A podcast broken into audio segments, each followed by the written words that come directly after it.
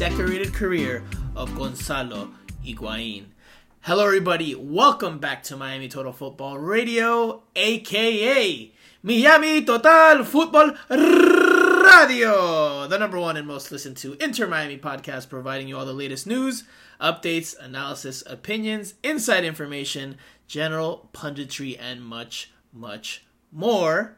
We have been listened to in more than 50 countries and counting, and maybe we're going to hit three digits because plenty of people are going to want to tune in to hear about Gonzalo Higuain saying farewell to the beautiful game after a tremendous, tremendous career. It's not done yet. There's at least two more games to go, if not more, if Inter Miami makes the playoffs.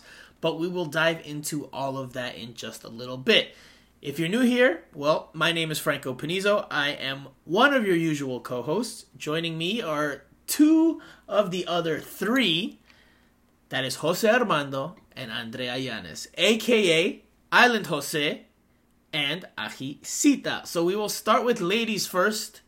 Andrea, how are you doing today? In the aftermath of Gonzalo Higuain's not so surprising announcement, let's be honest, not so surprising. Hi, Franco. Hi, Jose. Hi to everyone listening. I'm happy to be here. Listen, today was um, a bittersweet day because uh, Gonzalo announced he's retiring. And, um, well, he's a great player. You guys know what I've always said about Gonzalo Higuain and his quality and his career. And it's a little bit bittersweet because um, since my adolescent years, I, I saw Gonzalo Higuain starting his career and uh, it's bittersweet that now his career is ending and everyone that I saw playing is retiring. So I'm getting up there. I'm getting old. But um, it was nice to see Gonzalo announce it. It was nice to be there. It was nice uh, what the team did for him with all his teammates there, and it, it it was really good to to see him express himself. Like maybe we we haven't seen him that much since he got to Inter Miami do with local media because he has done interviews with with foreign press where where he talks more than what he talks with, uh, with local media. So it was nice to see him. And i'm really looking forward to see what what what he will do next. He says he wants to take a break but that's what every every football player that retires says and then they're back in the game. So let's see what happens with gonzalo. I, I wish him the best really Jose, we will dive into all of what Andrea just spoke about in a little bit more detail in a little bit. But Jose, how are you doing today in the aftermath of Gonzalo Higuain's announcement? Um, I'm I'm excited. I'm excited because you know it should be a very interesting week.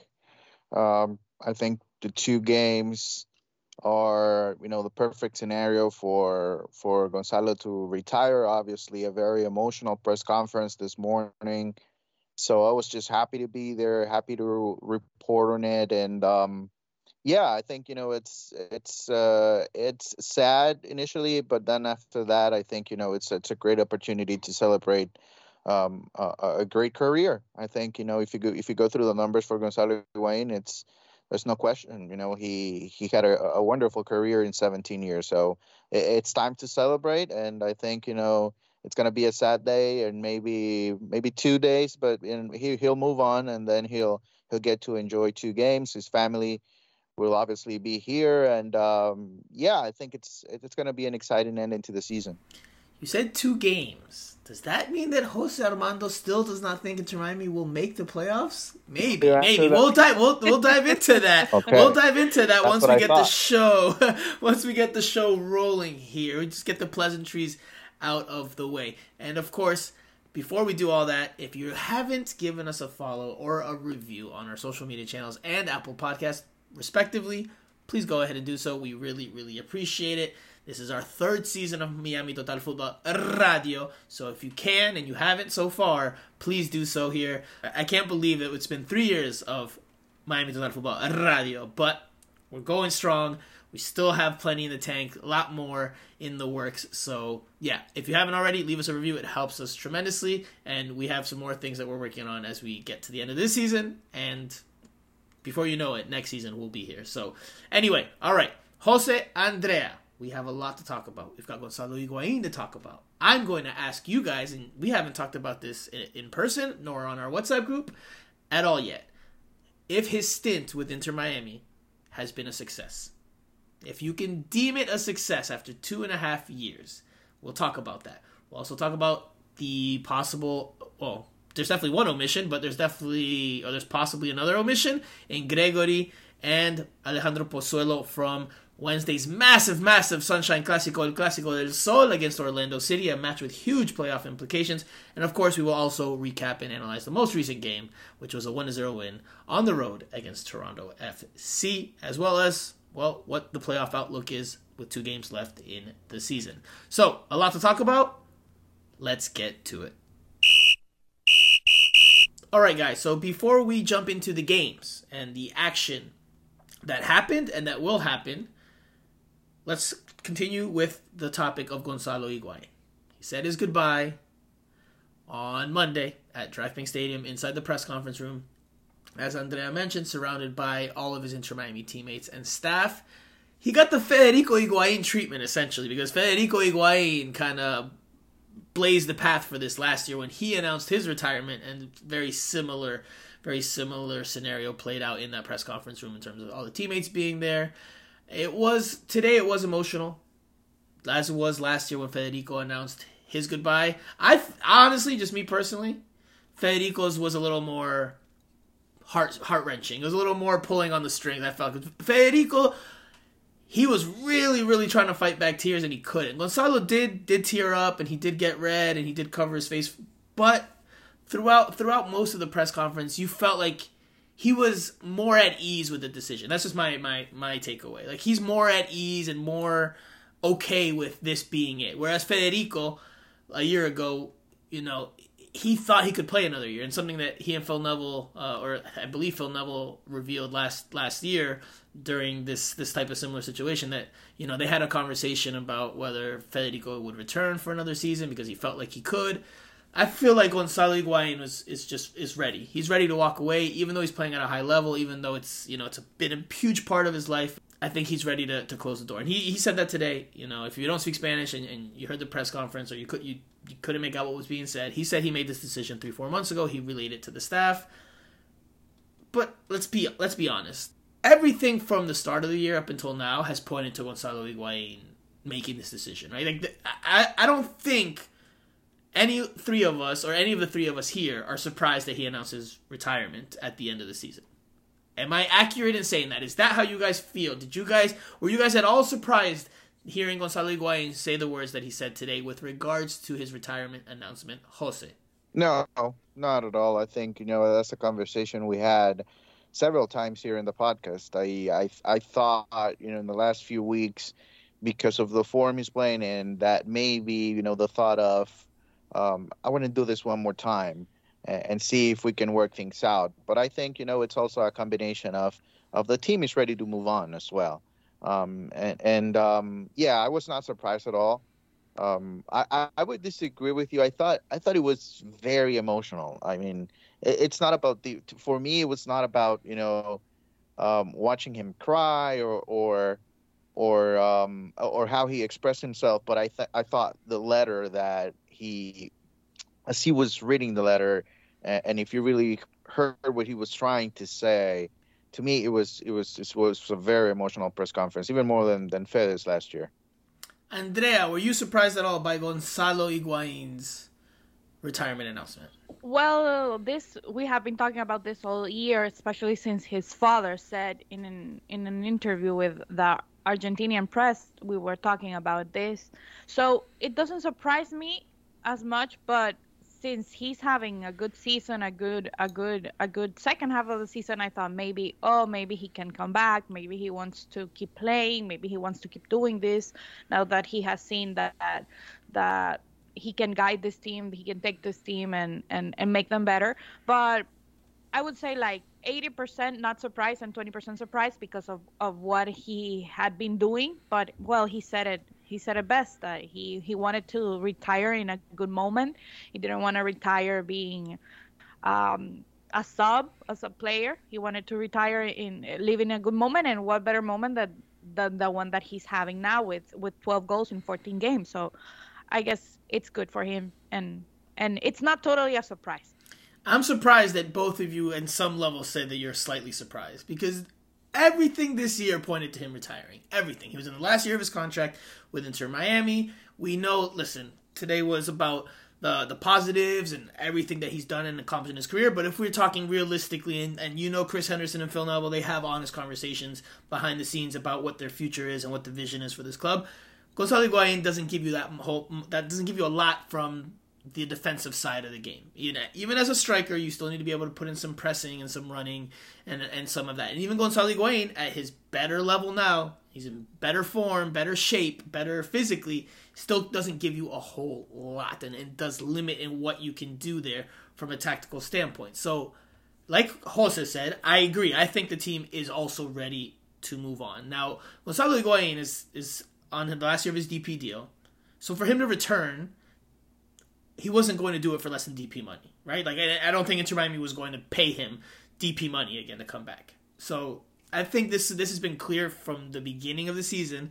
He changed his number. You know, his he he said in interviews that you know he wanted to go out on a on a, on a high note. That he he wanted to leave una buena imagen, like a good image of himself at Inter Miami. He always talked, and, and you could read between the lines that this was it. And then when his dad came out and did the interview, you know, Gonzalo Higuain tried to try to quiet down the noise and say that that was a misunderstanding and this and that. But I mean, really, behind you know, every, everyone close to the team felt, or I won't say everyone, a lot of people close to the team, including ourselves, felt like this was it for Gonzalo Higuain. This was it. You know, I, I asked him in preseason, and, and we had a sit down interview one on one for 20, 20 something minutes at the training facility and I asked him about his number change and, and positionally where he's playing. And, you know, when I asked him about the number change going from 9 to 10 on the back of his shirt, he said, It's a number I've always wanted to wear in my career that I've never had the chance to.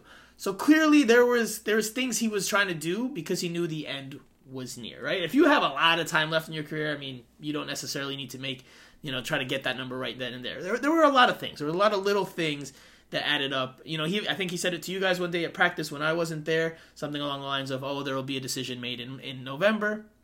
We're we're just entering October, but clearly, clearly, this has been in the works for some time, and the, or at least his mind has been made up. And uh, and again, I just never saw Inter Miami bringing him back, and I didn't see him coming back on a non DP deal. And I also just think, I think he's okay with everything he's done, and rightfully so because he's had a very accomplished career.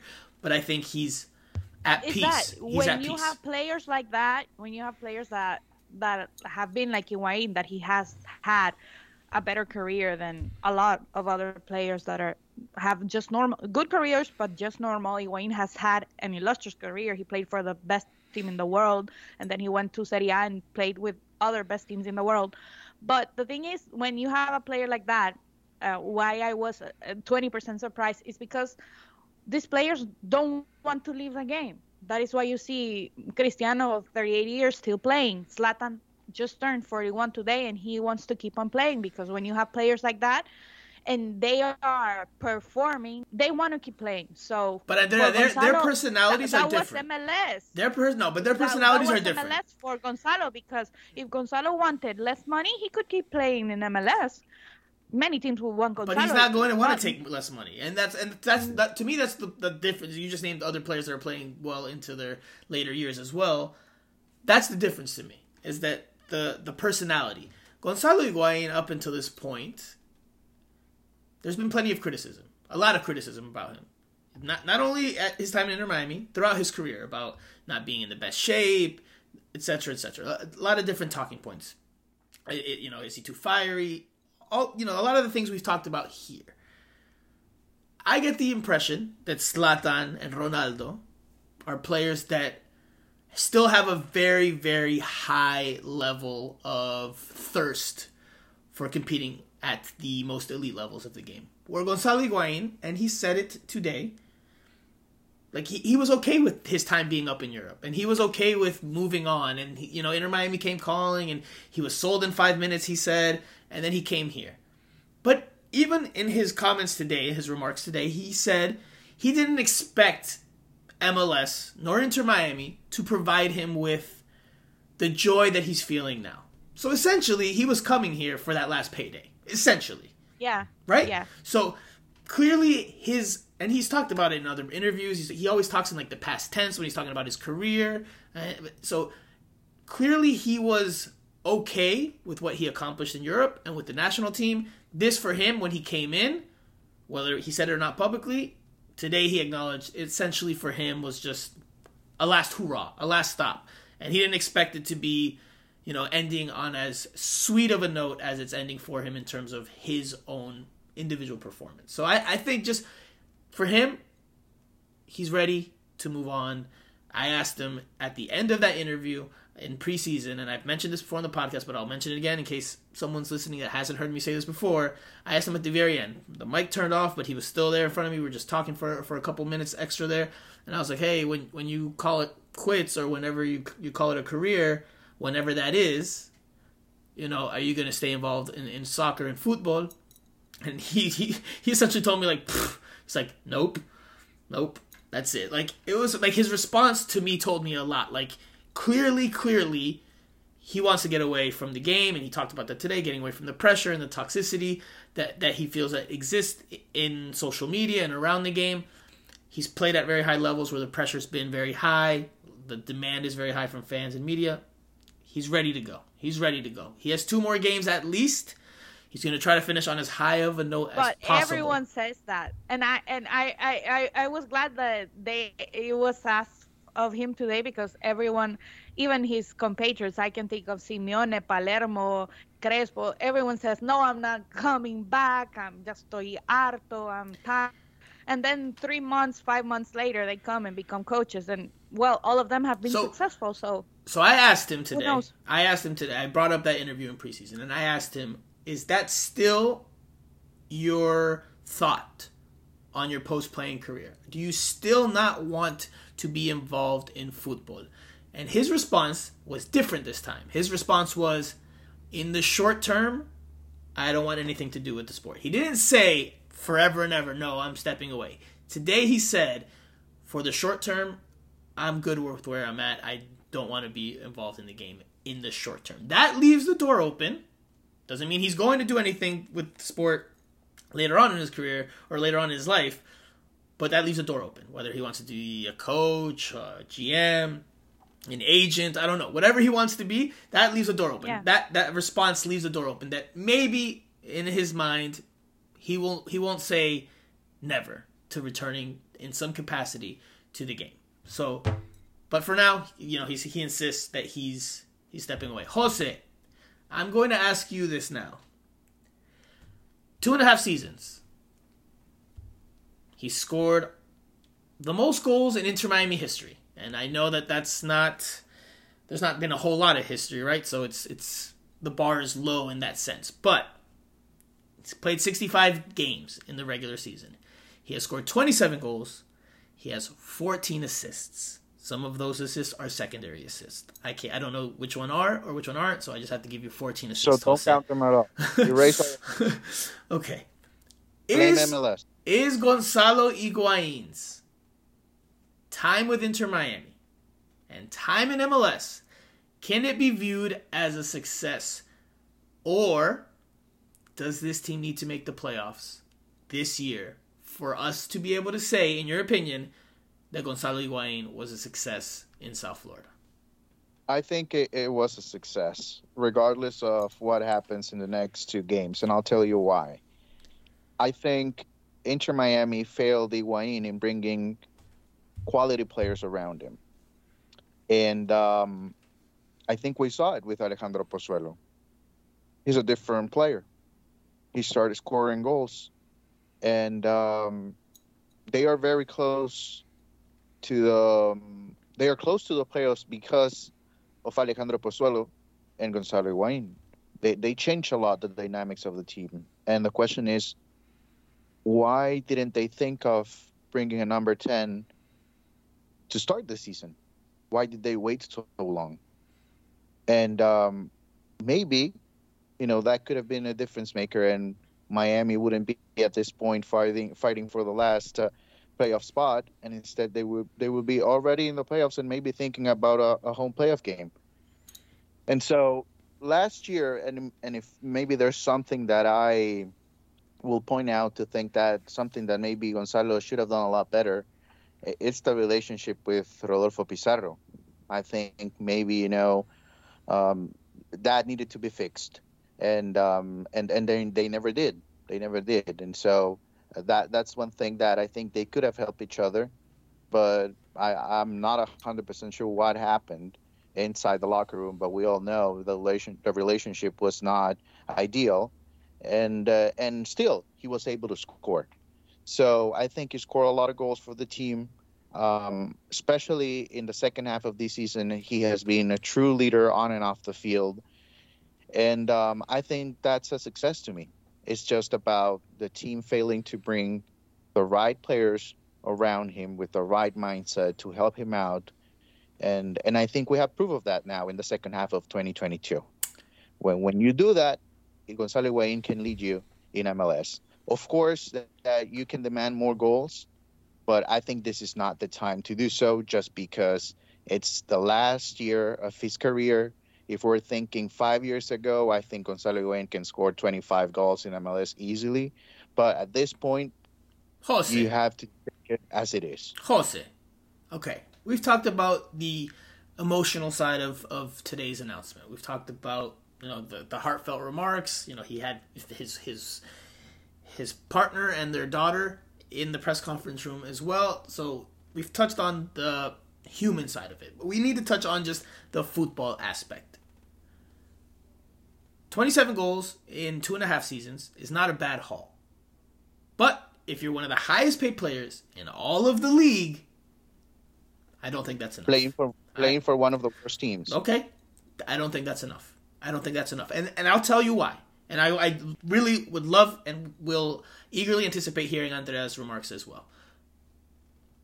I don't completely disagree with you that Inter Miami could have done a better job of building around him if that's what they wanted to do.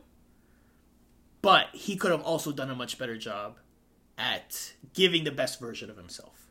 Because the second half of this season has shown us and everybody else what Gonzalo Higuain is capable of when he's fully invested.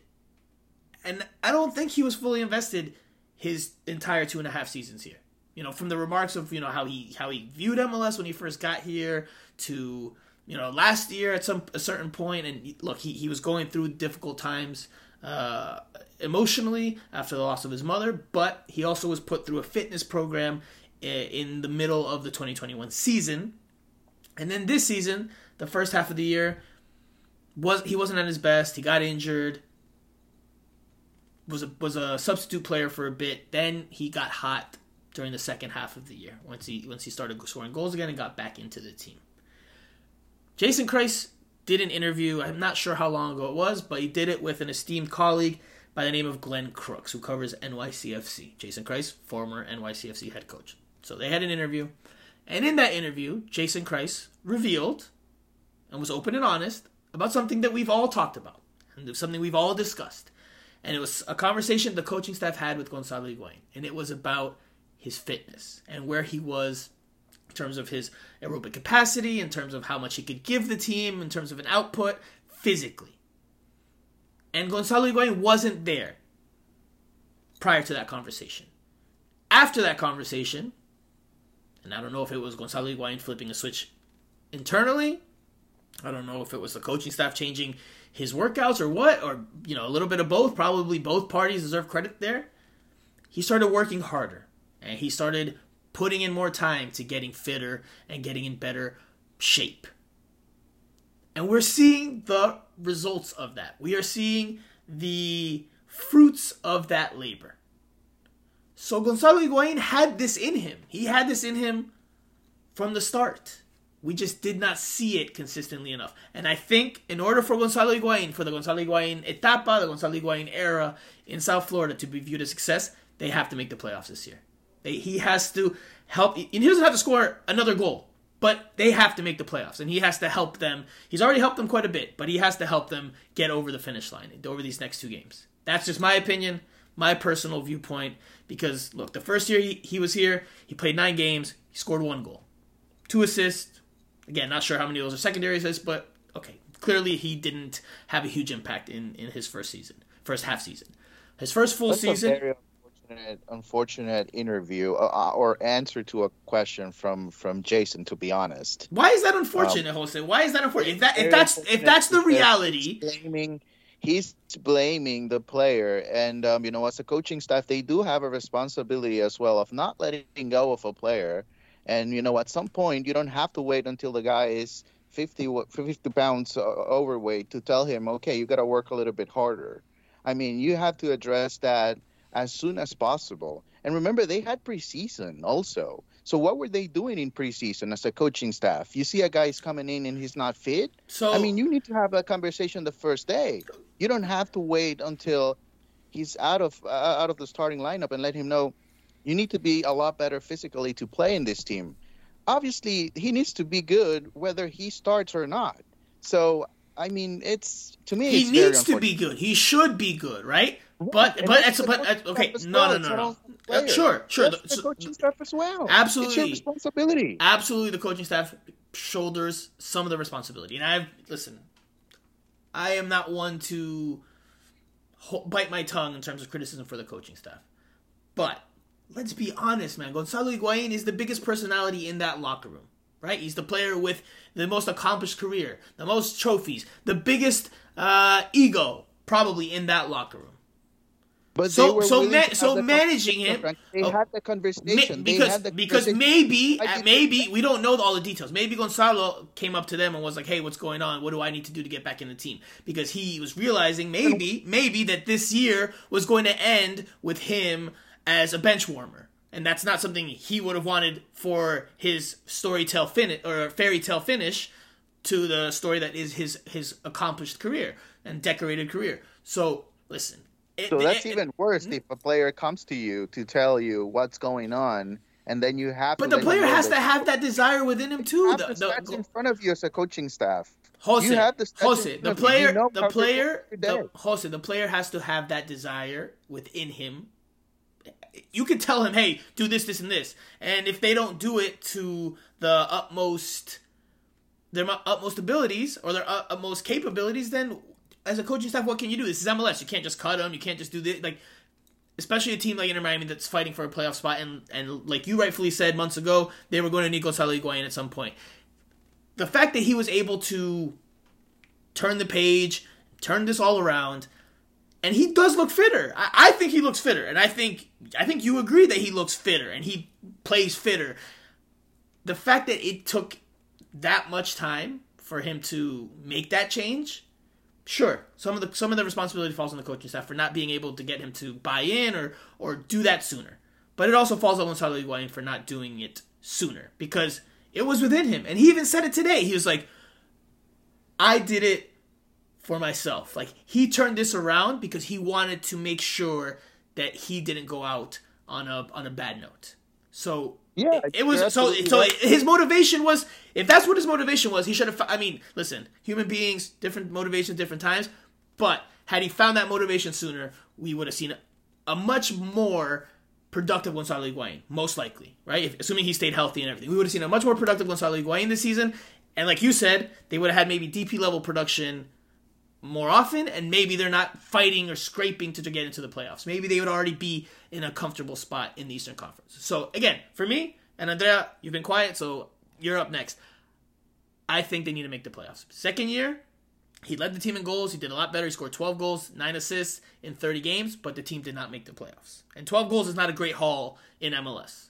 Like for a DP striker. It's not it's not great. This year 14 and 3. 12 of those goals have come in the last 14 games, so he's red hot, if not the hottest striker in MLS. I know Andrea might disagree with that, but the numbers are good. The numbers are better this year.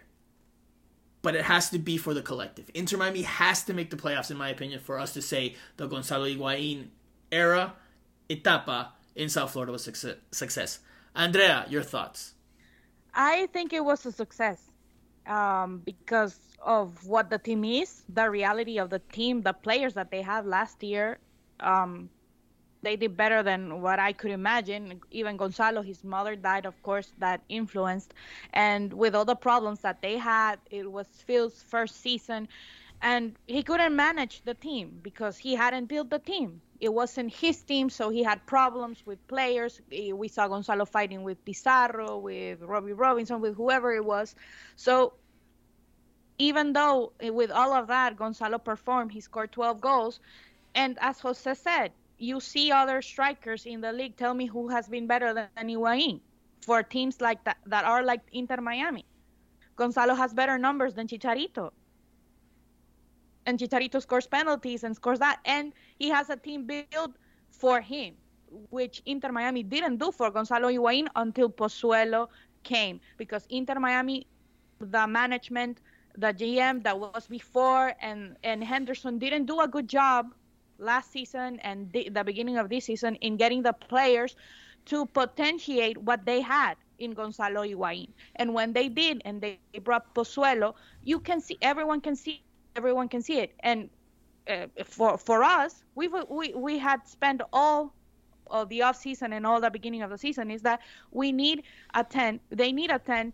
They they need to bring a player that can um, feed Gonzalo Higuain. And when they did it, he started to perform. It's not about him being a sub and, and uh, being out of shape. That can play that that can play a, a, role. But Inter Miami was not putting the best possible help for Gonzalo Higuain to shine. And when they did, Gonzalo performed.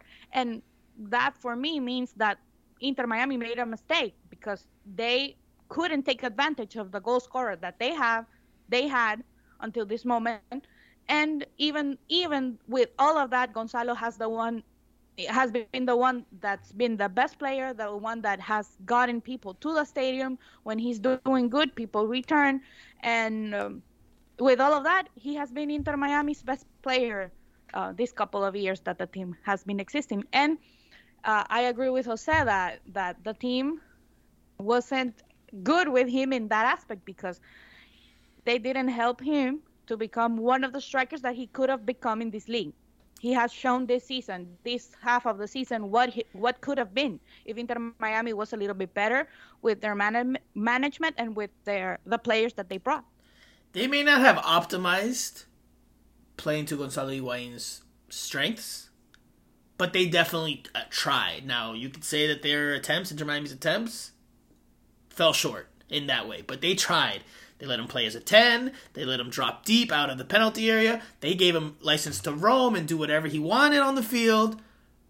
They also surrounded him with wit with speedy wingers, not necessarily the best at the final product, but Inter Miami tried, and it took until they got to, it took until they got the, the ten that Gonzalo Higuain rose his level. I agree with that. The Pozuelo arrival is complete. Is sure Federico when he I played mean, with Federico Higuain, he played it with. With Federico, when he played with Federico, there was a lot of energy in the building. As soon as Federico, you know, was coming, was ready to come on the field, everybody felt like the team was about to change. Now the problem at that point was that Federico couldn't play the full 90 minutes. And then I remember people asking why is he not a starter? He can't play 90 minutes every single week. And so that's if you know the game, you know that's the reality of things. So Federico couldn't play 90 minutes every week. And so whenever he was on the field for 15 to 20 minutes, you could change that you can see the change in the team on the field and particularly with Higuain. You, it, it was so easy to see that. Yeah, I mean, it was so easy, and it's a disservice that the team took so long to fix that because everyone went on Gonzalo saying that he was a retired player, that he was fat, that he was this and he was that. And he had always the quality. If Inter Miami had, like other teams have done with, with their strikers, with their players, um, gotten the players that were needed, Inter Miami may be in the playoffs. It, eh, moment and not not depending on the results that they get on the two last games of the season. So and, and I'm sure I'm sure they tried. They I'm tried, sure yeah, they, exactly, but it, mean, it didn't it's work. Clear, it's clear that you know that was a winning formula offensively. Yeah, I, I don't know exactly. what could have happened defensively, but I mean, in MLS, if you give Gonzalo Higuain a ten, he's going to be successful. A ten that he that he can trust, and um, that that's a winning formula for him. I don't know how hard they tried and why they failed to get that number 10. But if you were not able to accomplish that, then you know that's something you're going to have to carry some blame for the results of the first half of the season.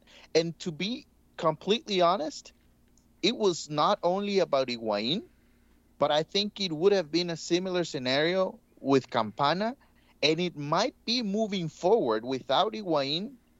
If Inter Miami is able to keep Pozuelo, we might see uh, a similar scenario moving forward. But obviously, if they're able to keep Campana as well, in a situation where it's not going to be one more year or two years, but maybe even longer than that, because the system seems to work. Everybody seems to be comfortable with. And so, um, if you're Chris Henderson, I'm sure at some point in the last few weeks, you're thinking, man, if, if we would have been able to get a 10 early in the season, how different things might be looking right now. Again, I don't disagree with you guys that maybe it was always the best to have a 10 behind him. I don't disagree with that. But Gonzalo, if he doesn't have a 10, should still be able to perform. It shouldn't just be like, well, he can only perform if he has a 10 behind him. Otherwise, he's he's practically useless. Like that that's not how it should be for a DP striker. And th- that's again be, because then because course. because then we're talking then we're Martinez, Chicharito and Carlos Vela when they don't have players behind them when they sell the players that that were good. Have you seen Josef Martinez after the all the Argentines have left? Have you seen Josef Martinez's numbers? Because uh, before his injury, before he had that, yeah, that ACL injury, his numbers his numbers were good. His numbers were good. After Miguel Almiron, after the Argentinian guy left, he, he's not the same. If and, you have Andrea, if Andrea, Andrea, no, time out, time out. No, no, no. See, you, if you're gonna if you're gonna if you're gonna throw that out there, then we have to have that discussion. With Almiron, in the first two seasons of Atlanta United's history, Josef Martinez, much younger, much more physically close to his peak, scored 19 goals in the first season, 31 goals in the second season, and they won MLS Cup in 2018. Almiron was sold that that winter to Newcastle United. And guess what happened the next year? Jose Martinez scored 27 goals. Who did they bring? 27 goals. Almiron? They brought different players. Right? But they brought and, and, and, Pity was and Pity and Pity was a subpar acquisition that did not perform up to his level and was sold shortly thereafter. No, no, no, Andrea, no, absolutely yes, not. No, no. 27 Franco, goals, 27 goals, 27 goals. Nine needs a 10 behind him. 27 goals, 27 goals for, for Jose Martinez after Miguel Almiron left. And it wasn't until the 2020 season when he got injured in the very first game of the year and, and messed up, I believe, his ACL, that his production dropped off. That's that's that's the line for Jose Martinez. That's the point when things have gone down for him in terms of a statistical standpoint. Again, I don't disagree with you that Gonzalo Higuain has been at his best in an Inter Miami shirt when he's had a 10 behind him. But that cannot be the only way, or that should not be the only way that a DP of his caliber performs. Like he should still be able to perform even if there's no even if there's not a number 10. Maybe not at this rate, maybe not at this clip, but he should still be able to perform. I don't think anyone I mean, uh, maybe I'm wrong. Maybe you guys, maybe some listeners would, would disagree. I don't think it's acceptable that he only scored two goals during the first half of the season just because there was no number 10. Like, if you think that's a respectable haul just because there's no number 10, then, you know, okay.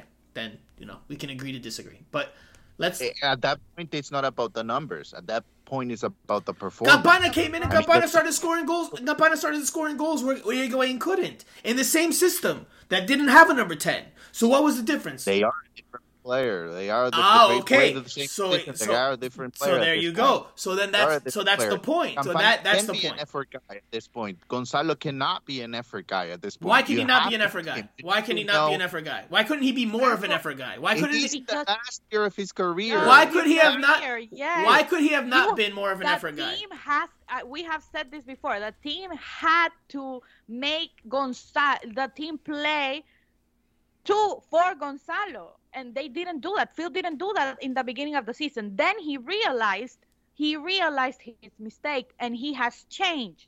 But I think they knew that from the start, but they just couldn't attend. They just couldn't. They just yeah, couldn't. Maybe that, maybe that's it. Maybe maybe they were unlucky with Pizarro that they didn't connect with Higuain, but Phil couldn't do it in the in last year and in the beginning of.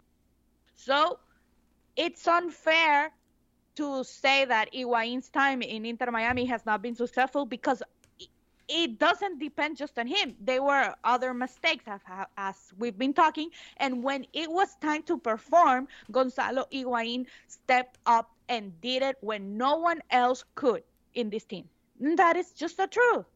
He stepped it, up during the it, he stepped up during the second half of the season. First half of the season he yes, did not he did not step yes. up. First half of the season he did not step up. Had he stepped up throughout the entire season, they're probably no, already in the playoffs. That first half of the season was another playing style. Phil has changed. And Campana was scoring goals. And Campana was scoring goals in yeah, that system. And Campana he's a different player, sure. Okay, he's a different player, but he's still scoring goals. So what you can you can only score goals if the team is completely built around you. Well, then you're a very limited well, player in that way. does it right. It's built around Chicharito. LAFC is built around Vela. When you have a player, and Higuain is better than Chicharito and Vela. When you have a player like Higuain, you cannot uh, like we say in Spanish, desperdiciarlo doing what Inter Miami did. Then he's, a, then, he's a, then that, that's that's un lujo, un jugador de lujo. He's yeah. a luxury player. And Inter yes. Miami with the with the you know they've been uh, hamstrung by the by, and handicapped by the by the financial sanctions. Maybe at, at the beginning of the year, they're like, well, we can't afford to build around a player that's probably going to only be here for another season because we're probably not renewing him after 2022. So, again, I agree. I don't disagree with you that he's been at his best with a ten, and that's you know Inter Miami maybe should have addressed that sooner. But I also don't think it should just be like, well, if he doesn't play with a ten, then he's essentially a non-factor. I, I just, I, and again, go to Jason Kreis's quote about the fitness. You know, if you haven't heard it, you haven't seen it, it's two oh, minutes horrible. long. You, you, can go on on my you can go on my Twitter handle at Franco Panizo. I've retweeted Glenn Crooks's tweet. I don't think that's shame. I think it's a, an honest assessment of the situation from the coaching staff's point, like Gonzalo can have his point, the coaching staff's point, and That's all the blame on the player. I think I think there's some truth to that. I think there's some truth to that. Anyway, very quickly, your favorite moment of Gonzalo Higuain in Inter Miami jersey to date. There's still games to be played. Still games to be played. I'll go first. I'll let you guys think about it for a little bit, and I'll go back to the sentimental side. Uh, you know, seeing him score against the Philadelphia Union uh, in the second game of 2021. It wasn't the game winner. Federico Higuain got the game winner. But everything that it meant, that, that for me is my favorite moment seeing Gonzalo Higuain in an Inter Miami jersey. Because he not only got revenge on the Philadelphia Union, if you remember his very first game in MLS, missed a penalty kick away to the Philadelphia Union, the players kind of celebrated a little bit you, more euphorically than expected around him, kind of got in his face, led to a tussle. So when he went back the following season, scores a goal, does the sh sound, so you could tell it meant something to him.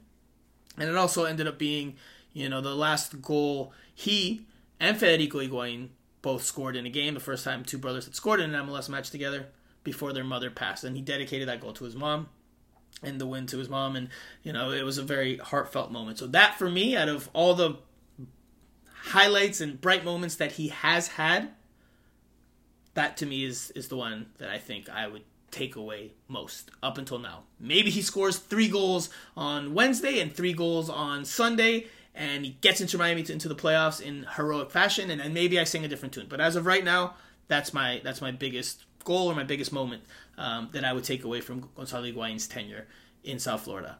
Andrea, back to you. Your biggest goal your biggest Gonzalo Higuain moment. It could be anything. It could be an interview. It could be a response. Any like any any moment. I like that moment with Philadelphia, but um, I think my favorite moment is that game against Cincinnati when we were in the press box. Jose didn't go to that game, but um, the free kick. shots fired! Scored, shots fired! he scored the the hat trick uh, of that, that game and uh, he scored the first um, free kick, tiro libre. And I told Franco he's gonna score. He's gonna score. When he got the ball, I told Franco he's gonna score. You'll see. And he scored a golazo. I really like it, and I really like that game because it was like uh, his renacer. He he came back and shut everyone up that was asking him to retire and booing and was booing him. So I, I really like I really like really like really like it. But uh, Jose, Jose, I have Jose. to agree with you that the game uh, with Philadelphia and because of his mother and, and, and scoring with his brother, it was was a really good to see. Yeah, it was, it was a touching touching moment. I, yeah. again, I think that just it's hard to top that. Jose, what's your biggest uh, moment? Or your biggest Yeah, my favorite moment uh, came just a few weeks ago, and it was during training. I think we we all were there. I think I know where you're going with tennis this. turn- Yeah. yeah, the tennis tournament. Um, as he was watch and enjoy, just enjoying the moment with his teammates and and calling uh, Robert Taylor Roberto and Gregory Gre- and just playing basketball before that with with Mabika. That was really something. Not a good jumper at all. Um, yeah, I mean, just just watching him in training. I think those are the. I, I always like to to to pay attention to the to the little things and and I think that that day he he gave us something to post on social media but uh, as well a glimpse of uh, a glimpse of what he's like in the locker room and with especially with this group so that that was my my my favorite moment with him I also really liked him singing Despacito as his introductory song during 2021 preseason. When you know, you know every every team has their rituals for how to introduce new players, and I, he actually told me this when I did the preseason interview uh, with him this year.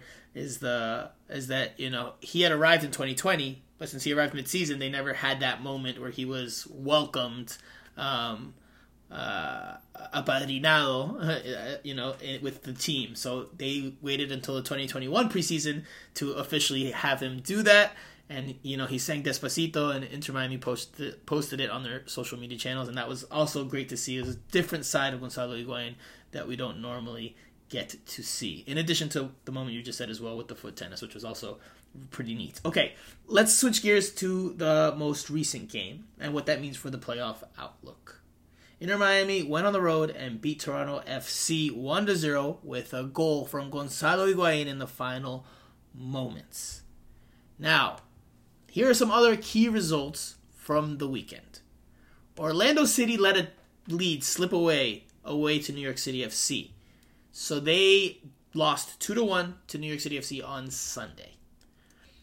The Columbus Crew conjured some late magic themselves in their game because they came back from 1 to 0 down to score twice after the 88th minute through Derrick Etienne to beat the New York Red Bulls 2 to 1.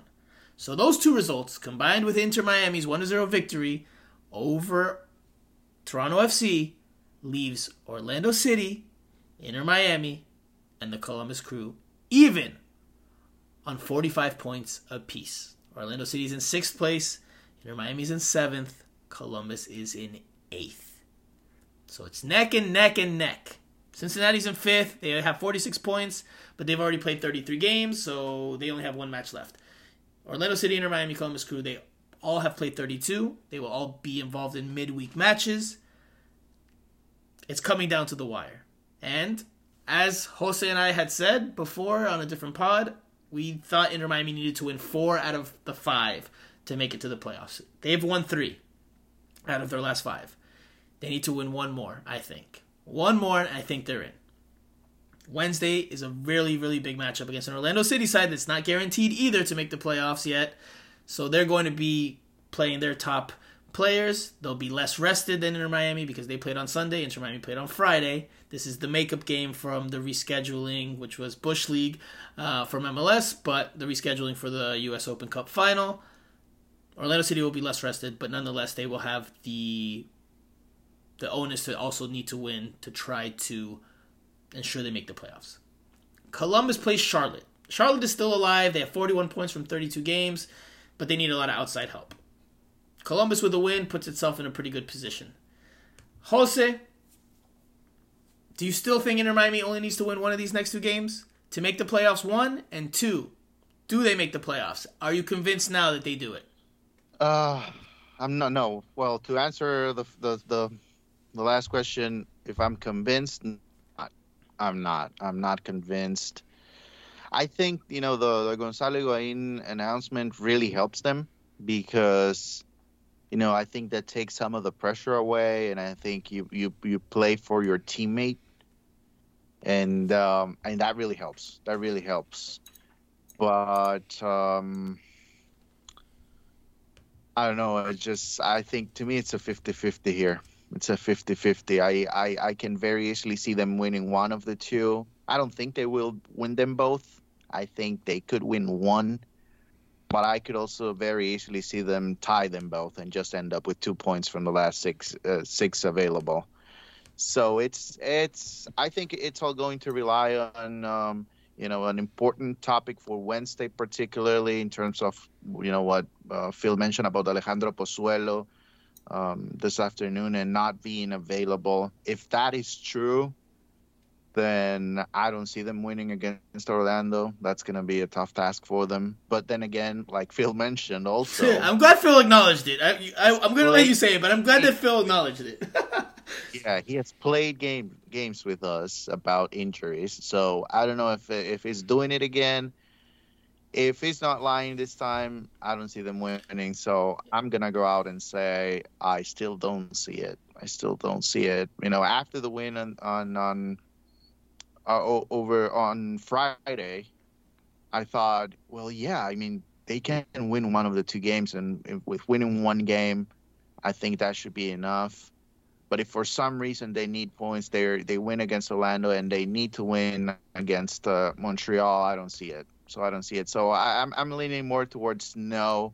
I'm, I'm now I'm in a 55 no 40. I'm 55 no 45 yes. I'm torn here. So Jose still does not believe Inter Miami will make the playoffs. He has not changed his tune. I'm with you, man. I'm with you. I think from the run of play, Inter Miami has gotten away with some results against some poor teams. Because again, and, and we're going to dive into it very quickly. This game against Toronto FC, they played very poorly in the first half, and they gave up I won't say a ton of chances, but they gave up some chances, and some chances you would expect to be put away. The one that Lorenzo Insigne had in the was it the first half? I think it was the first half that he has yeah. an open curler that he could, that you would expect a player of his caliber to hit to the back post and curl it in. He hits it over the crossbar, just over the crossbar. There's also another play earlier in the first half where in Miami because they're pushing numbers forward, they get exposed on in transition, and Mark Anthony Kaye I can't remember who his option was on the right in the penalty area, but he had a wide open player. Literally, if he plays a five yard pass on the ground, that player has an open look, high probability of scoring. But Mark Anthony Kaye somehow botches it and, and he hits a bouncing pass that just goes out of reach, and it was just a terrible, terrible ball. Uh, you know, he's he gets a lot of credit and a lot of rave raves rave reviews about his passing ability, but the fact that he missed that one was was mind-boggling because it was a simple ball and he just completely botched what should have been a dangerous opportunity for Inter Miami. Inter Miami has had this penchant of not playing well in the start of first halves lately, and I don't think that, that that they can afford that again, especially against the level of opposition that they're playing. Orlando City, yes, they're in sixth place, and they have a mediocre record of 13 wins, six draws, and 13 losses, but they have the type of players, again, like Toronto, does or Toronto has or should have um, that can make a difference. And, and Facundo Torres is one of them. So you know if Inter Miami doesn't come out with the best foot, I think it could be a rough night for them on Wednesday night, which would set them up for a really tough match on Sunday. Because this is something that uh, my brother pointed out to me over the weekend when we talked about Inter Miami. And my brother, you know, he was just looking at the standings and he said, well, if Inter Miami loses on Wednesday, they're in big trouble. Because then Orlando City takes a three point lead on them. And then what happens in the Columbus Crew Charlotte game? If Columbus Crew beats Charlotte, Columbus Crew is also three points clear of Inter Miami heading into the final game of the regular season. And guess who plays one another in that final game of the regular season? Orlando City and the Columbus Crew. So a draw, between a draw between them, if they both win, in the midweek match, Inter Miami loses, a draw for both of them ensures that they make the playoffs. Now, do they do they play that way? Do they go for the win? That's that's or a different story. If, if Orlando and Miami tie, it's gonna be difficult for Miami to to qualify if they don't win on Sunday. If they tie against Orlando City. Because well, with a tie, and if Columbus wins yeah, and and what uh, say is that you know Orlando City and Columbus if they get up to 48 points and then they end up with a draw on uh, over the weekend, Inter Miami can't catch them. Yeah, they'll exactly. get to 49, and then Inter Miami, regardless of them getting three points against Montreal, it still it wouldn't Yeah, that is what I was trying to say. So, so the, the only the only sorry, Jose, the only other exit or the only other route in in that scenario where Inter Miami could make the playoffs is if they win their game on Sunday, right? We're assume like let's assume that they lose on Wednesday for this this scenario here that we're doing. If they win on Sunday against Montreal, and Cincinnati loses their season finale away to DC United. Which I mean, it's possible. That, that, it's MLS. It's possible, but and it's also it's also Cincinnati. It's also Cincinnati. Hey, it's also Cincinnati. Cincinnati. You know they've had a better year this year, but it's not like I'll oh, invite you yeah. to Avaliada if that happens. hey, it's, well, it's possible. I've seen crazier things, listen. more wild things on the final day of an MLS regular season. So listen, Wednesday night is is is a big one. Is a big one, and it, we'll get there. Hold yeah. on, we'll get there. Let's just quickly go into this Toronto FC game just to just to touch on it very quickly. Inter Miami did not. They came out in a 4-4-2, the diamond formation. Drake Callender in goal. The backline was DeAndre Yedlin, Damion Lowe, Mabika, Christopher McVey. The midfield again was that diamond. Jean Mota as the six, Gregore and Bryce Duke as the more advanced central midfielders, and Alejandro Pozuelo as a 10, Gonzalo Higuain and Leonardo Campana up top. Now, again, they didn't play well in that first half, and they were better in the second half, but I thought the team was much, much better once they switched to a 4 2 3 1, which you saw in the broadcast was clearly instructed during one of the substitutions. Inter Miami, again, before that switch, they started to, to dictate the tempo a little bit better. They started to be a little bit more aggressive and a little bit more uh, on the front foot in the attack. But I don't think it was until that 4 2 3 1 that they really, really got going. And that's when, you know, they became even more threatening, and then they get the late goal in the 86th minute from Gonzalo Higuain. So, I'll say this, and then you guys can chime in before we switch to the Atlanta City game. I think that 4 4 2 diamond, I think that's. I won't say it's the last we've seen of it, but I don't think that that's what the Inter Miami goes with uh, this week. I think it's clear that, look, it, it helps you get your most attack minded players on the field, and that can serve a purpose against a certain type of opponent. But this team needs wingers getting up and down that flank to, to bring in crosses and to provide that speed and stretch the defense. Without it, it just it, it just gets too disjointed and there's just too much space between Higuain and Campana and the midfield and it's just it just from the run of play it doesn't function as well. So I think that's the I think I don't think we'll see the 4-4-2 diamond on Wednesday. Uh, and I agree with you that yeah. The, when when Ariel and and and Robert Taylor um, uh, they change the game. They change the game. So the, that is a problem that Inter Miami has been having, and that is why they are not in the playoffs in this moment, or are just trying to to get in the way they can. Because when you see this formation was good for a game, for a moment, but they cannot maintain it, and then when when he goes with this formation then you say, oh, you're missing Robert Taylor and Ariel Lassiter. But when Ariel Lassiter and Robert Taylor come in, then you say, oh, you're missing Duke. So the problem is that they, ha- eh, I don't think it's much of the formation, but they, ha- eh, the, the, the coaching staff, I mean, haven't found a way to to to make the team stronger eh, in in in in the idea that they have because when they use that formation, we are asking for Ariel and or Robert Taylor, and when they use the other formation, we are asking for Bryce Duke, who's the one that who who is the one that is sacrificed, or, or Leonardo Campana. So that is the problem that Inter Miami and, and has had this season that they couldn't they they can't until this moment and we're talking about the same thing they can't have um, a tactical formation that you say this is the way they play and they play good this way. Which is why well, it's which is why Jose, before before you you add the two cents there. I, this is why I think and Phil Neville has said this repeatedly this year and as of late they have to get the lineup right from the start because they've had too many slow starts as of late and I think the formation has something to do with that. I agree with you. The 4-4-2 diamond can serve a purpose in a moment or in a certain circumstance or against a certain opponent but it's not something that I think should be in every game starting lineup. I, and I don't think Bryce Duke has looked particularly good uh, in the 4 4 2 diamond in the starts that he's had. The first game that he came in into that role was as a substitute, and I thought they looked good there, and he looked good there. Which, okay, I understand then maybe trying to look at it from a starting uh, aspect, seeing that group play together, but when it didn't work the first time and then it hasn't worked again, I think you gotta you gotta go back to to the four two three one. You give you get you know Pozuelo behind Higuain in that case if he's healthy, and then you have your wingers who can help stretch the back line and, and do their thing on the outside because this team's strengths are clearly built on well yes Higuain's finishing, Pozuelo's playmaking, but also speed down the wings. That that that was a key characteristic of this team before the season started. Jose, anything? Just go ahead and add add in your sense there about the Toronto FC game very quickly. Yeah, no, I, I I would say the formation that they need right now for the for the last two games, it's whatever it takes, right? Because, I mean, you can work for hours on a formation, and if Orlando scores in the first 15 minutes of the match on Wednesday, forget about it. It's about scoring. Yes. Forget about it. You need to win this, those games. It's you know the time for them to to have a consistent starting eleven is over. It's past. Yeah. We're past time.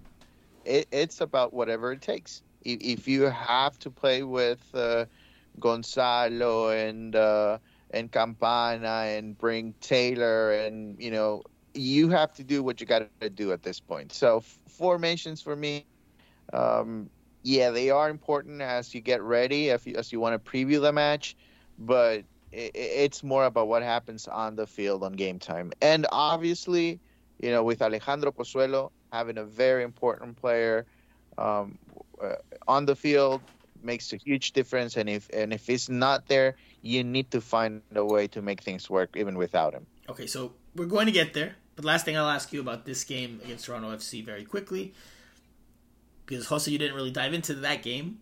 But one, do you think Inter Miami was a bit fortunate to come away with that result given the balance of play? Yes or no, Jose? Yes or no? Uh, yes, yes, they were fortunate. Yes. Okay, Andrea, fortunate for Inter Miami to come away with a one 0 win. Yes or no? Yes. Yes. Totally fortunate. Okay. I thought I thought a draw would have been a little bit more fair. Now, okay, after the game, Gonzalo Higuain was the player that spoke to us in the media side, and he was he was a bit emotional there. Did you guys get the sense from listening to him talk and some of the things he said there, just very quickly, that it, he was talking as if things were coming to an end? Did you guys get that feeling or that sensation at all, Jose? Um. Yes or just yes or no? Just yes or no? No, not at that point. No, no. Okay. no. I, I thought he was emotional, but you know, I I, I didn't necessarily think about okay, he's going to make an announcement in the next few days. When I saw the press release and I noticed that Phil and Gonzalo were talking again, then I thought something's going on here, but not at the time of the presser. Okay, I thought at the presser that he was, you know, overcome with a bit of emotion, scoring again late on. He talked about about his mom, and I, I you know, there was different things that he said throughout that press conference. A very heartfelt press conference. He admittedly said he was emotional. I thought that that was you know him realizing like man I'm playing well and I'm playing well towards the end of my career. I, I, t- I took it that way. I took it that. I took it as I wasn't the only one to. I got a few text messages from from some from some colleagues that were like, "Oh, so Gonzalo essentially saying goodbye." It could have been interpreted that way, and I, obviously now after the fact, now you can understand, you know, maybe a little bit more why. Andrea, did you think, did you take that sensation with you that after Friday's game that you know it was coming to an end, or were you still like Jose, not not sure that that was happening? Yeah, like I said at the beginning, I was I was uh, still 20% thinking that he will want to carry on. So I re- like Jose I, when we got the email with the media advisory. That's when I said, "Oh, then yeah, he's retiring because why would he speak on Friday and then on Monday again?" Right. Normally, so, normally they haven't done that with him, right? So yeah, so. He, he doesn't speak often. When he does, he speaks once a week, once a month, maybe something like that. But when I saw the email, then I said, "Oh, yeah, yeah. And, and, you know, there's one question that I've been getting is that why did they end did they end up making the the announcement um, right before the the last two games on Monday when when because you know they, they have tickets weren't selling, I guess. Yes, exactly. First of all, you're gonna you're gonna get. Why they did oh, of course. You, first of all, you know you they're gonna they want people to go and recognize Gonzalo Higuain in the stands, right, and give him his his ovation and his his round of applause both on Wednesday and on Sunday. So yes, there's definitely a, a business aspect of this as well, but it's also with the it's also with the knowledge. But Jose, it's also with the knowledge that if Inter Miami doesn't get the job done over these next two games, there's no playoffs, and Sunday would be the last time you see him. So it's just saying, hey, heads up, if you want to see one of the greatest strikers of this generation, finish out his career, here's your opportunity to do so. Up close and personal, here's one of your last opportunities to do so. Here are two potentially last opportunities to do so. I, I think that's what it comes down to. Those those two I things. think they needed to do this, though. I think they needed to do this. Now, remember, Of you know, course, of course. we're, they're supposed to have just one game this week, but because of Open Cup in Orlando City and, and MLS, yeah, I uh, think this was they're always the plan to do it this week. The, this uh, the thing is that they have two games this week, so it helps Yeah. them in both, so that people could go and and say goodbye to to Gonzalo. Right, because if Inter Miami makes the playoffs, unless unless some, you know, unless Cincinnati falls and Inter Miami wins, and you know, uh, Inter Miami's probably not getting. Unless It's a not. It's not. Right, Inter Miami's not getting a home game. to a baleada because I already offered it. Inter. Miami, right? Inter Miami's not not getting a home game in the playoffs if they make it in. Most likely, most likely, yeah. the the odds are not high on that happening that they get a playoff a home playoff game. So Sunday is likely the last chance for Inter Miami fans to get an up close and personal look at him locally. Now, if they want to travel for the playoff game, then there's another chance if Inter Miami makes it. But anyway, all right, let's switch, switch gears to this Orlando City match also very quickly because we've gone long here. But you know, it's a massive matchup. Massive matchup. I already touched on the standings. You touched on something that is interesting, Jose, in that Pozuelo is a question mark now for the game. Phil Neville, which I will reiterate, I'm glad he acknowledged that he's not always been 100% honest. well, he's yeah, I mean, he's he's, you know, he's tried to use the media to relay some fake inform or some false information to try to throw other teams off. Which listen, I've never really bought into like but generally speaking, uh, generally speaking, I've never really bought into when when Phil Neville says, "Oh, this player is out" or "This player is a major doubt." I've never really bought into that. I think one time he got me where I was like, "Oh, okay, I think I think this is going to happen. I think he won't start." I, I forget which one it was, but by and me large, Friday. so the DeAndre Yedlin started this game against Toronto FC. Yeah. I think that's what Andrea's uh, alluding Yes. to there. I I was, was fooled. no, I was fully convinced DeAndre Yedlin was starting that game. As a matter of fact, I got a text message the day of the game saying DeAndre Yedlin starting from a source. But I I. I, knew first of all DeAndre, DeAndre Yedlin. Yes, he, he did pick up an injury with on U.S. men's national team duty. You know, in the aftermath of the podcast we recorded last week, you know there was tweets and we talked about it on social media about is Harvey Neville going to be the one that starts, even though he's inexperienced? Do they put Victor Ulloa out there, even though it's not his best position or it's not his natural position? Do they throw Christopher McVey out on the right and put Kieran Gibbs on the left? It was a talking point. But when I found out, you know, when it was announced that DeAndre, or when it was uh, made known to us that DeAndre Yedlin was traveling to Toronto, and then when when Phil said he's a major doubt, I was like, nah, he's playing, he's starting. That, that's I don't I don't buy that. I don't believe that. It's no, there's no way, no way. And again, he's done it again with Pozuelo, and I think Yeah. I think he's selling it. I don't think there's any chance Pozuelo misses his game on Wednesday. That's my opinion. Well, that's not inside information. That's my opinion.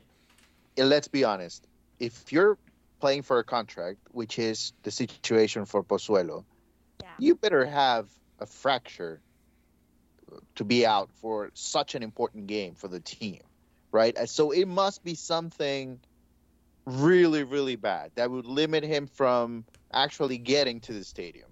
I, I, I just don't see it. And you know, from watching Pozuelo and the way he loves the game and the way he has embraced his time here in South Florida, I would say I would be really surprised if he's not playing. If he's not playing, I, I would be, I, I would be surprised because uh, he knows how important he is to the team, and um, and again, you know, the announcement, the retirement. Um, you're not going to tell me that he's not going to want to play alongside Gonzalo in the in in his in his last two matches. Yeah. Uh, I mean, it's it's it's just hard. to I agree believe. with you guys. I think he's playing. I think Phil was just Phil said he's a major, major doubt. He said that same that doubt. same line. Like, no, he said no. the same thing when we asked him about Campana, and then he's uh, a couple of weeks ago, and he started, and we were like, "What?" Exactly. So again, I fully expect, and this is not inside information. I have not heard from my sources about uh, Pozuelo's availability and whether he's starting, whether he'll be there or not. But I fully expect that Pozuelo will be in that lineup on Wednesday. There is one player that will not be in the lineup, that normally is, and that is Gregore, the team captain. He is out due to yellow card accumulation. He picked up another yellow card, and I think it was a needless yellow card against Toronto FC, so he has to sit this one out. Quickly, quickly, in two sentences, who do you replace him with? Jose. Um, I would bring back uh, down a little bit Bryce Duke and have him play alongside uh, Mota, and I'll and I'll get um, Robert Taylor in the starting lineup. So four two three one, and your midfield pairing are Mota and Duke. Your, center, Yeah, your first line yeah. of the midfield. Okay, It's risky. It's risky. I'm gonna say it right now, just in case. very risky. It's Wednesday. very risky. Phil will it's- never do that. I agree. I agree with Andrea. There's no way in heck Yeah. that you see that be the starting would mid, the start, the first line of the midfield Jose starting the being game. hopeful. Yeah. I, I gave up with Phil that long, long time No, ago. you, because- asked me, you, you asked me what I would do. What I would do. That's what I would what do. will Phil do? No, that's not. I didn't say what you would do. I said what happens. What happens. What happens? All right. So let, let me give you the two, two answers then. Okay, that's that's the first one. my That's my not opinion. hopeful. What I would do. Yeah, what I would do because uh, I want to win the game, and what Phil's going to do is that Victor Ulloa will play in, in place of You think Phil Neville doesn't want to win the game? Come on, man. He's this close to shutting uh, us up, and a lot of people in the media, and a lot of fans, a lot of observers out there who did not think this team was making the playoffs. Of course, Phil Neville wants to win. He just sees it from a different viewpoint than you do.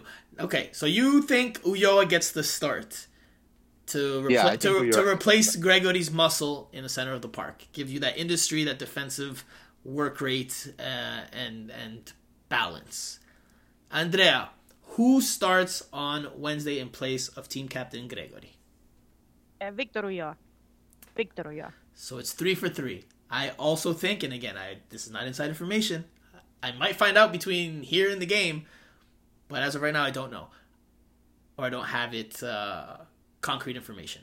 But I agree with you guys. I think Victor Ulloa gets the start. I think you go like for like. I you know Inter Miami does need to be attack minded, and they will try to be attack minded. But you also need to have a balance. It can't just be all guns blazing, and there's no one to help to, you know put out fires defensively. So I think Yeah. Victor, I think Victor Ulloa gets the start. And And Orlando is very dangerous. Uh, I, I I would like Inter Miami, as we had said and discussed tactics in this podcast a lot of times. I would like, like Jose said, with uh, Bryce Duke and and Jean Mota, but Orlando is has maybe they're not that dangerous because they're not that of a good team, but they have dangerous players uh, that can that can make you pay if you make a mistake in the in, in the middle of the field. absolutely. So I'll just, I'll just, I'll just go all or nothing in the first half an hour, and I'll just go really aggressive and try to score two goals on them and just take them out of the game. I would do that, but you know that's not Inter this Inter Mm, Miami style. you got to manage. You got to manage the game, though, brother. You got to manage the moment. You don't listen. That You, my approach. you- I think if they score two goals in the first I don't agree half, with you. I don't agree fine. with you. I, I I would say you can't win the game in the first thirty minutes. Sure, you could score two goals. Then the other team's gonna come pouring on the pressure for the next sixty. You don't. I don't think you can win the game in the first thirty minutes, but I think you can lose the game in the first thirty minutes. I think if you knock them down early, and then you just don't let them get up. let, let me tell you something, and and I'm gonna um, le voy a tirar flores al compatriota de Franco. I'm gonna throw flowers to Franco's compatriot.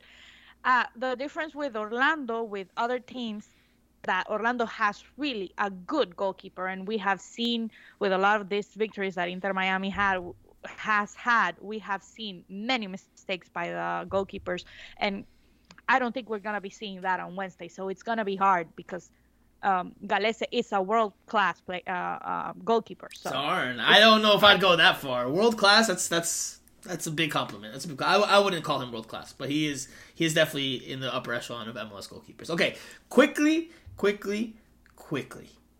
We we've all said that we all think Pozuelo's playing. We all have said that Gregore uh, will be replaced by Ulloa.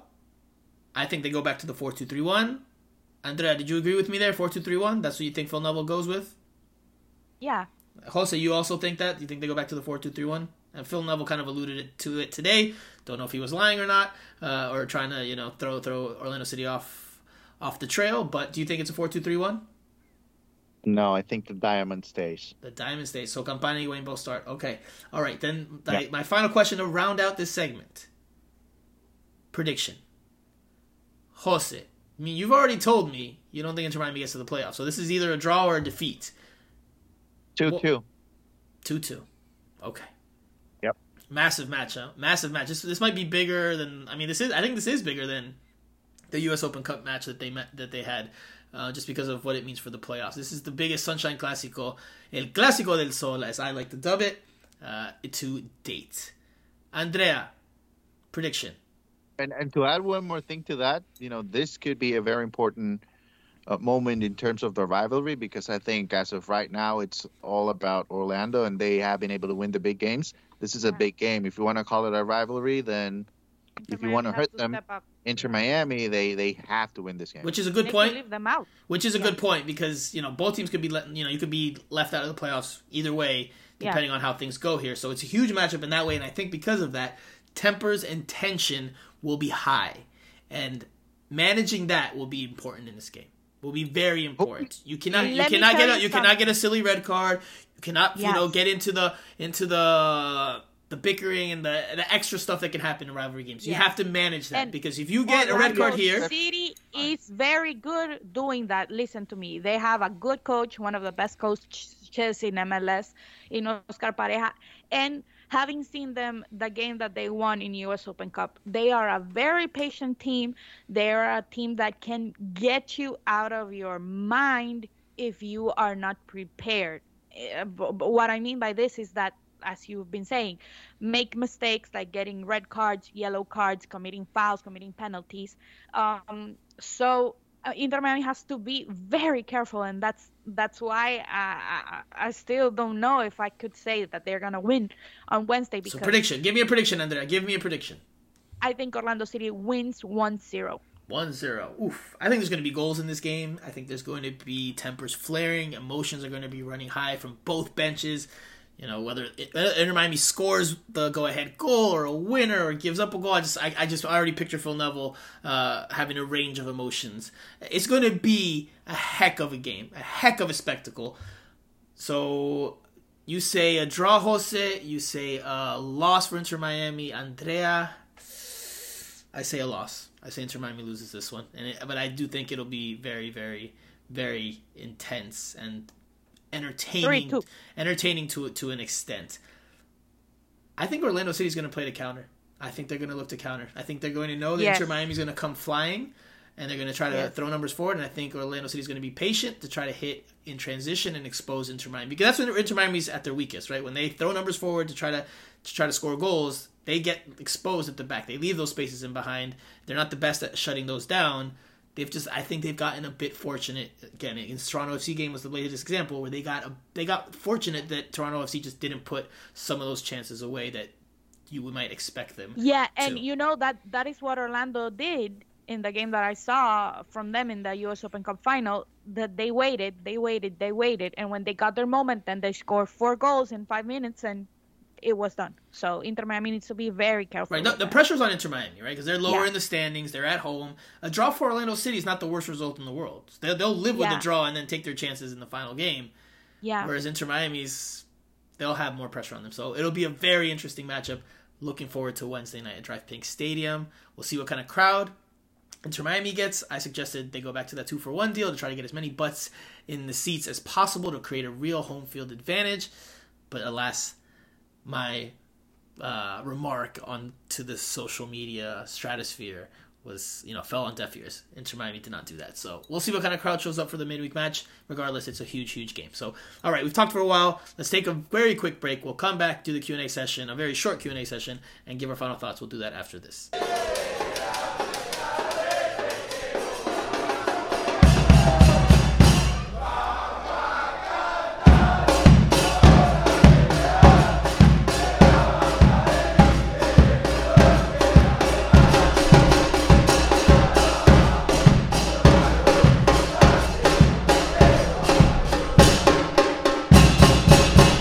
Okay, guys, Q and A time. Very quickly, let's do this very quickly so we can wrap up the show.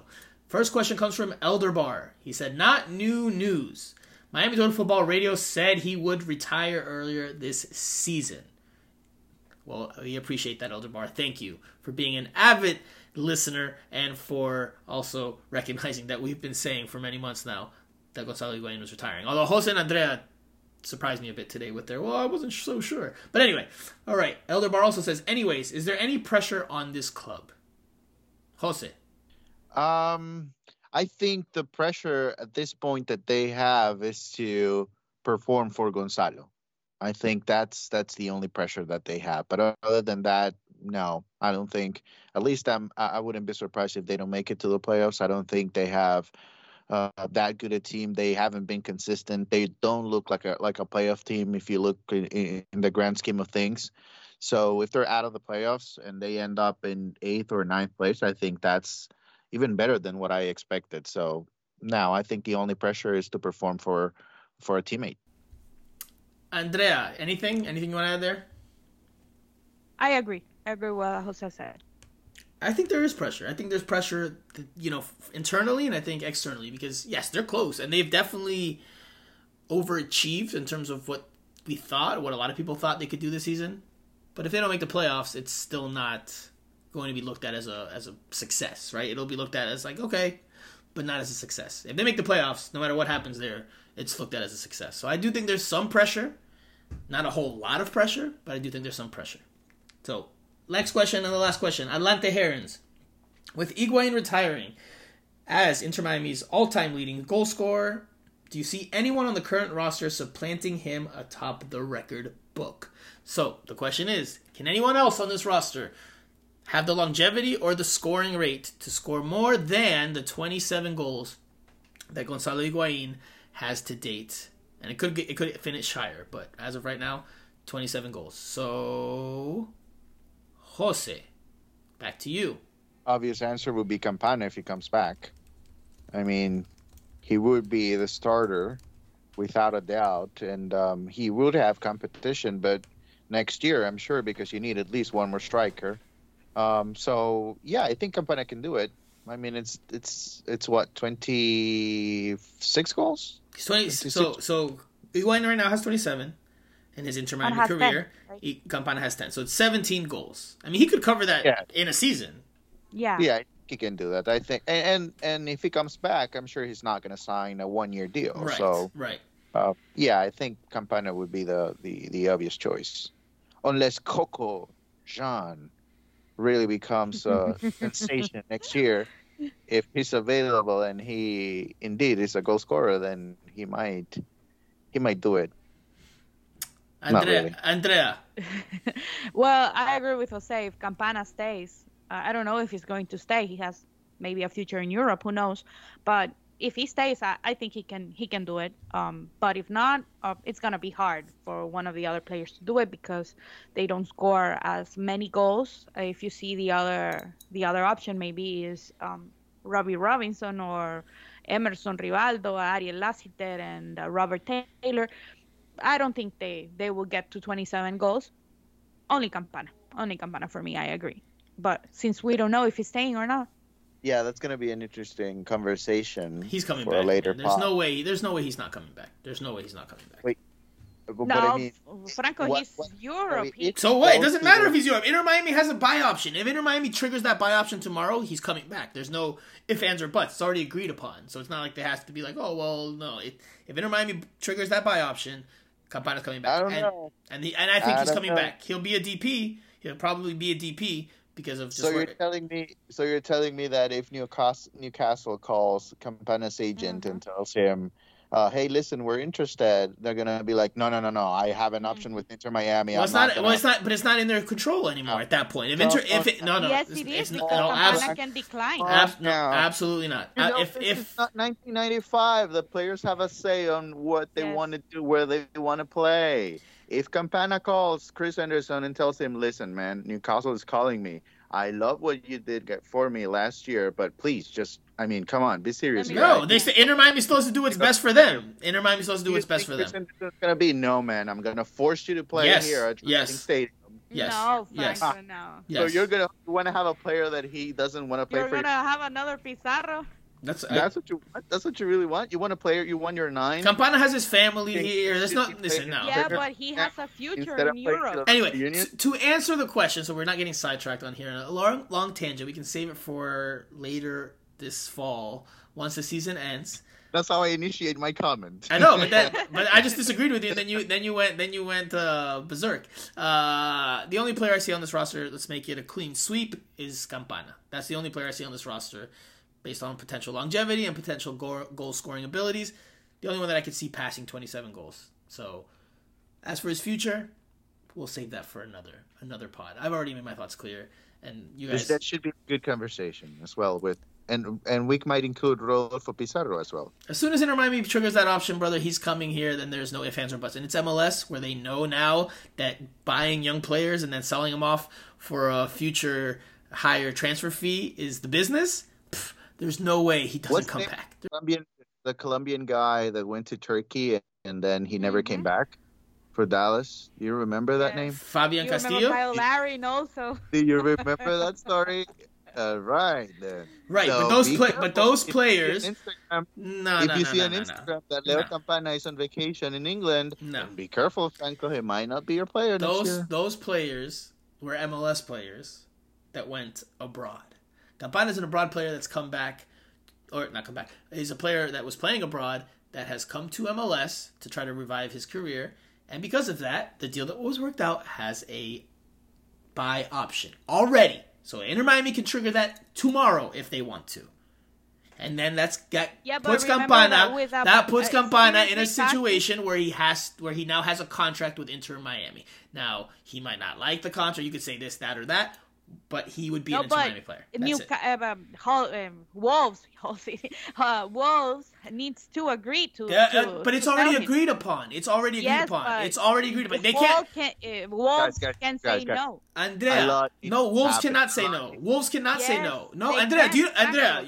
Like I'm, I'm, I'm, like perplexed that you don't know what a buy option means. Of course, a lot needs to happen. Franco, Come on, Andrea. If you have a buy option, you don't need to agree anymore. You just, you just trigger the buy option, and that player is now yours because you've already agreed to a number. There's no more. Oh, we're, we're negotiating this because no, because they've already signed a contract that says, hey, if we want to buy him, we can buy him at this price at any given point. point, and that's how that's how that's how it works. that's how it works. But anyway, all right, we'll leave it there.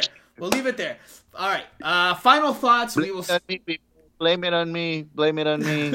final final thoughts. We'll start with Andrea. Well, my final thought for tonight cannot be other than Gonzalo Higuain since it's his goodbye. And I wanted to uh, remind people of the comments that he made today about abuse, online abuse. Be kind. Even Inter Miami fans uh, were a little bit disrespectful to Gonzalo Higuain this year. So um, this can serve as a reminder to be kind and to the Argentinian fans, I wanted to say you criticize Higuain because of that miss against uh, Germany in the World Cup, but you don't remember that only Diego Maradona and Gonzalo Higuain have scored as Argentine players in a semifinal in a World Cup to take you to a final. So um, be a little bit grateful that you have players like that and do not treat them bad it's not my final thought, but I I don't necessarily agree with Gonzalo Higuain fully there. Like, yes, there's really vitriol uh, and there's really bad and negative comments that can be said on social media, but there's also fair criticism, and you know, media's job and fans are paying for a product, and they can voice their displeasure if that's what they feel. I, I, you know, like if yes, Gonzalo Higuain was booed earlier this season. Is that wrong? Is that wrong for him to be booed if fans don't perceive that he's putting in the right amount of effort or, or performing at the levels he should be? I don't think there's anything wrong with that. I don't think there's anything wrong with people, you know, voicing that displeasure on social media, so long as it's done in a respectful way. You know? Well, I think that's and, the problem. Well, well, it's, it's, it's oh, so so so then we get into an interesting talking point because is talking about Gonzalo Higuain's fitness and his weight is that disrespectful? If if he's doesn't look the part, is that disrespectful? I mean, obviously, if you make some snide comment and you compare him to you know anything that's like you know that okay, obviously that makes that uh, that I understand as being disrespectful. But if you say he's not looking fit, he's overweight, is that being disrespectful? No, I don't think it's pointing out necessarily to something that was said to him. I mean, obviously, he's a very important example because of what happened not only here but throughout his career. But you know, it's just the way you address things. I mean, you can criticize and you can uh, have an opinion, but just don't be, be really yeah. disrespectful. I think yeah. that that's the point of what he was trying to say. But so, you- you but is know the, so so Inter Miami fans, Inter Miami fans, some some family, some fans in La Familia at one point, and I think this was last season, they booed him and they had chants that said, you know, get him out of here, get them all out of here. Is that disrespectful? Because it could be seen as disrespectful, right? Like, oh, I play for this team. Like, how are you going to say? It? it could be viewed as disrespectful. Um, So- uh, last year it, last year it was because of the result of the team, but I felt this year it was really disrespectful when they were booing him. I don't agree with that. I don't agree with that. I don't agree. It with was disrespectful. I disagree. At, what, at, at one point, it was disrespectful. No, I disagree. I think And I think they you're. began calling they they began calling him el muerto, el gordo. He should retire. What is he doing in this team? That is disrespectful. When they booed him, I was in the field, Franco. I I don't think he had a problem with that. To be Yeah. honest, I don't think he had a problem with that. I mean, I think you Yeah, can take. I don't. that- I don't think it's disrespectful to be booed at. I don't think it's when you disrespectful. I, I disagree with that. And, and you go for his family, or you go for Sure, of course, hundred percent, hundred percent. Yeah, I think he was talking more about uh, his whole career and especially his that miss in the World Cup, that miss that everyone talks about. But I gave the example for Inter Miami because he he was uh, he was uh, having a bad time with the fans, with every with the media, with everyone in, in the beginning of the season. I, again, just to, to the booing point, because you said you think this. I don't think so. I don't think. I think that's it's it's fair if that's what fans feel and that's what fans see. That's I mean they're paying customers at the end of the day. They want to chant. They can chant. It's not say it's in the ticket. You have to chant, but you can't boo. Like if you feel like you need to boo, then you boo. And that's just it's not nice. Sure, it's not nice, but I don't think it's disrespectful. And you know, Higuain, and I asked him about that uh, after the Friday game about how he's gone from earlier this season where he was getting booed off the field to now getting standing ovations and, and rounds of applause. And you know, he said changing people's minds is something you know he he he enjoys doing. So clearly he's done that. Uh, but anyway, Jose, your final thought. My final thought is on our. Honduras losing to Argentina. How about that one? No, no, oh no. No, no, that that, that never happened. Um, we won against Guatemala. That's that's what happened. yes. Okay, so um, tomorrow I will be covering Inter Miami but you know I will be covering tomorrow the media practice, and I will be following Franco Panizo around the camera behind because he has been very critical here here so tomorrow i will make a full video analysis on his performance so that's my final thought i'm really looking forward to that We'll be recording everything that he does in the field the way he communicates is he a leader or not so i will let you all know I am not a professional next- soccer player, my friend. I am not a professional soccer player. But anyway, uh, hey, that's fine. Hey, that's fine. You can. Hey, you can.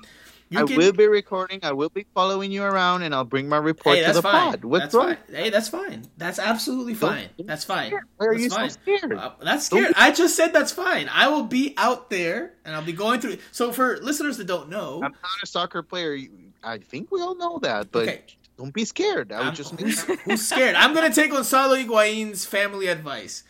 Show respect, but don't be scared. I'm not scared. I'm not scared. Listen. So for listeners that don't know what's what's going on, player. That, that means you're scared for me to judge you like a soccer no, player. no, no, no, no. Li- So for listeners that don't know what Jose is referencing, tomorrow Inter Miami is holding a instead of a media game, which is something that that some teams do, where media plays amongst themselves. You know, there's different ways to do it. Actually, Montreal had a really cool one this year where they had media play amongst themselves uh, at Stade Saputo, and they opened Stade Saputo up to the fans to come watch for free, which I think is, to me, I think that's the best media game setup I've heard of in my time uh, covering MLS and hearing about media games and, and partaking in some media games. So Inter Miami, we thought they were going to have their very first ever, first ever media game this year, but they're not. They're having a media practice. The media game we're expecting, or we've been told to expect it next year. So instead, we're having a media training session where Phil Neville and Federico Higuain will run us through the paces of what it's like to be a professional